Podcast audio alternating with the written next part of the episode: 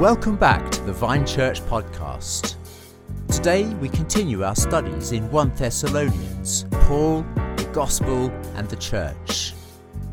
If you haven't already, you can find us on YouTube at the Vine Church Heart. We'd love for you to join us over there. Welcome. Uh, great to see you. So let's read 1 Thessalonians chapter 5 and verse 26 greet all the brothers with a holy kiss. So I can see that Dave Harper is doing lots of kisses on the chat there. Uh, yeah, lots of mwah, kisses back to you as well. Um, now, in ordinary times, kissing, um, greetings can be awkward, can't they? Uh, I mean, how many of us are aware of the kind of French uh, style of kissing, la bise? You know, where you have to do the sort of cheek kiss and uh, you never know which side to go, which side to start with, and uh, you never quite know how to do it. And you know, there's lots of rules, aren't there? You don't grab the person, you actually don't kiss them, you kind of air kiss. And if you're really friendly, you can do the moi moi thing as you do it as well. And then you've got to decide: is it two times? Is it three times? Uh, how does this work? Uh, and uh, you know, you lose your balance, and it's awkward and all that sort of thing. But you know, we don't know whether to, when we greet people, whether to hug them or kiss them and so on. Now, of course, at the moment, it's even more difficult to put this command into practice to greet all the brothers with a holy kiss because of COVID.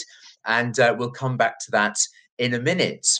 But um, it's important to notice here that um, this is a command that Paul gives, and it's given five times in the New Testament in four of Paul's letters Romans, 1 Corinthians, 2 Corinthians, 1 Thessalonians, and in Peter's letter at the end to greet one another with a kiss of love. And so it's not just a casual thing, this is commanded quite often in the Bible, and uh, more times probably than, say, the command to take communion or whatever. So we shouldn't just ignore this command. We shouldn't just think that this is a nice little pleasantry that Paul is giving at the end of his letter. It's kind of, well, don't take this bit seriously.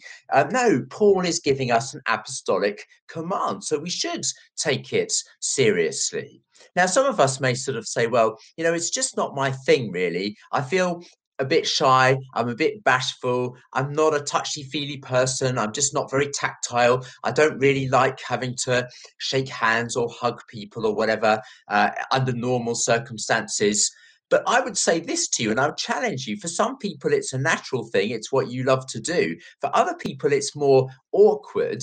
But you know, there's other commands that Paul gives that are easy for us, and others that are more awkward and difficult for us. I mean, none of us would say, you know, well, I find it really difficult to do what Paul says when he says in chapter 5 verse 16 be joyful well you would say you might say that because maybe your temperament is not somebody that is naturally joyful for other people you may say well you know i find it hard not to quench the spirit because i'm just not a very emotional kind of person. Yeah, but we're not supposed to. We still have to overcome our natural temperaments. You may say, well, I find it hard. It's just in my genes to kind of sleep around or get drunk. I mean, it's just I'm an addict. I can't help it.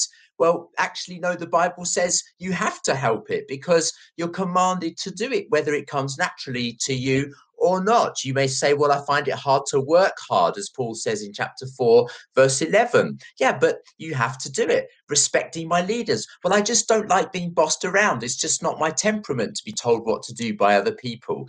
Well, the Bible teaches us to do things, and we need to find ways of doing them, uh, whatever how difficult it is. And so, greet one another with a holy kiss may come naturally to some and may come a little bit more difficult for others, but we should still go for it. Now, this command here is, of course, a sign of love.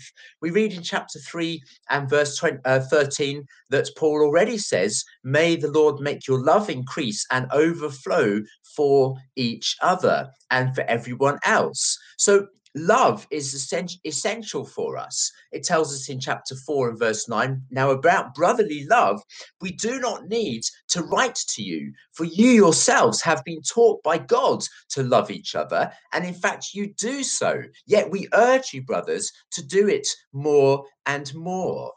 it is a sign of love. It's a way to express love to people. You know that um, there's a wonderful book which is called um, the um, the uh, manners and customs of the Bible by Freeman. And he tells us that in scripture, we think of kissing as something that you just do to those who are very close to you, very intimate with. In the Bible, it was just a regular thing. We read regularly that, you know, Jacob kissed his father. Esau embraced and kissed Jacob. Joseph kissed all his brothers. Jacob kissed and embraced Joseph's sons. Aaron kissed Moses. Uh, Jonathan and David kissed each other, and there was nothing sinister in that. It was just a sign of friendship. Um, the elders, you know, kissed Paul on the beach when he was about to leave. This was the a custom. This is the way that they greeted one another, and so it's it's perfectly. Of course, we know that Judas kissed Jesus, but that was a kiss of betrayal. And so kissing is a, a, a, way of greeting one another. And I think it's important for us to understand, you know, there may be a different way that we do it. It might be with a handshake, it might be with a hug.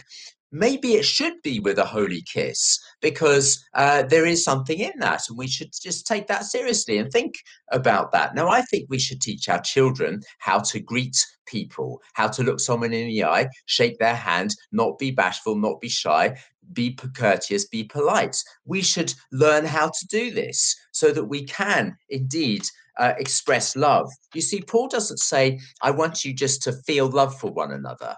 He says, I want you to express love to one another by a warm greeting, by an action. Now, of course, we have to work out what that means. At the moment, during COVID, I would suggest to you that it would be an act of love not to embrace someone or to give them a kiss. In fact, to show love to someone right now would be probably to restrain from doing so because you make them feel awkward and you may put them in danger and so on. And so, actually, it would be wise for us to express our love. As it says in Ecclesiastes, there's a time to embrace and there is a time to refrain. And so, it is a sign of our love to people that we don't put a hand out and leave them in a position where they feel they have to respond to that at this moment in time. We don't want that to be forever. I would say, though, that even in the long term, when this is all over, I think that there's still a place for saying, you know, I'm not going to give you a hug today. I've got a cold. I mean, the worst thing, isn't it, is if you're in a meeting with people and there's someone sneezing all over the place, and you think, well, why did you come in? Or, or maybe just, you know, don't be so close, or don't hug and kiss one another, or or shake hands when you've got a cold, or you've got any reason to think you might have a virus, or or you know, you've been tested or whatever. So I think even it's good practice to sometimes show your love by being restrained. However, having said all of that, I would say that all things being equal, all appropriate precautions having been taken in the context, it is actually a command that we should warmly greet one another with a holy kiss. God redeems the ordinary things of life and makes them holy. There is a brotherly kiss. There is a brotherly handshake, a brotherly hug that we can give to one another that is not uh, ingenuous, it's not hypocritical. It forces us to keep good relationships with one another. When I'm at church this Sunday, I might have to shake that person's hand or give that person a hug. Am I in an okay relationship with that person? I can't avoid giving them a welcome. So I don't want to give them a Judas kiss. I want to give them a genuine kiss. So I have to keep good relationship with everybody. It forces us to do that.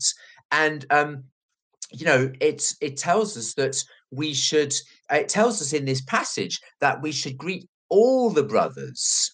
It tells us that everyone tr- greets all the brothers with a holy kiss. In other words, it's not just the the special friends that you have. You should welcome everybody, every Christian is your brother. Every Christian who you meet, if eh, you come to church, I would say it would be a good practice for us to learn to be warm and welcoming towards one another. Let me ask you a couple of questions as we finish. What could you do today to express love to another Christian or another person? What action could you take this day to show love? What about this weekend? What about after the 17th of May when you're allowed to have somebody else in your home? What act of love might you show them? Maybe inviting them round to watch church with you if you can't get into the meeting because it's full. Maybe joining up with another couple for group and going on zoom together so that you can all be together and have a drink together a, a cup of tea or whatever. What action could you take to show love at this time? And then let's remember long term that we need to indeed express our brotherly love and affection for one another whether it is naturally something that comes to us or not it is actually an apostolic command. So, Lord, we do thank you for today and we pray that you be with us all. And we pray that you would fill our hearts with your love and that love would express itself in actions towards one another. We ask for that in your name. Amen. Amen.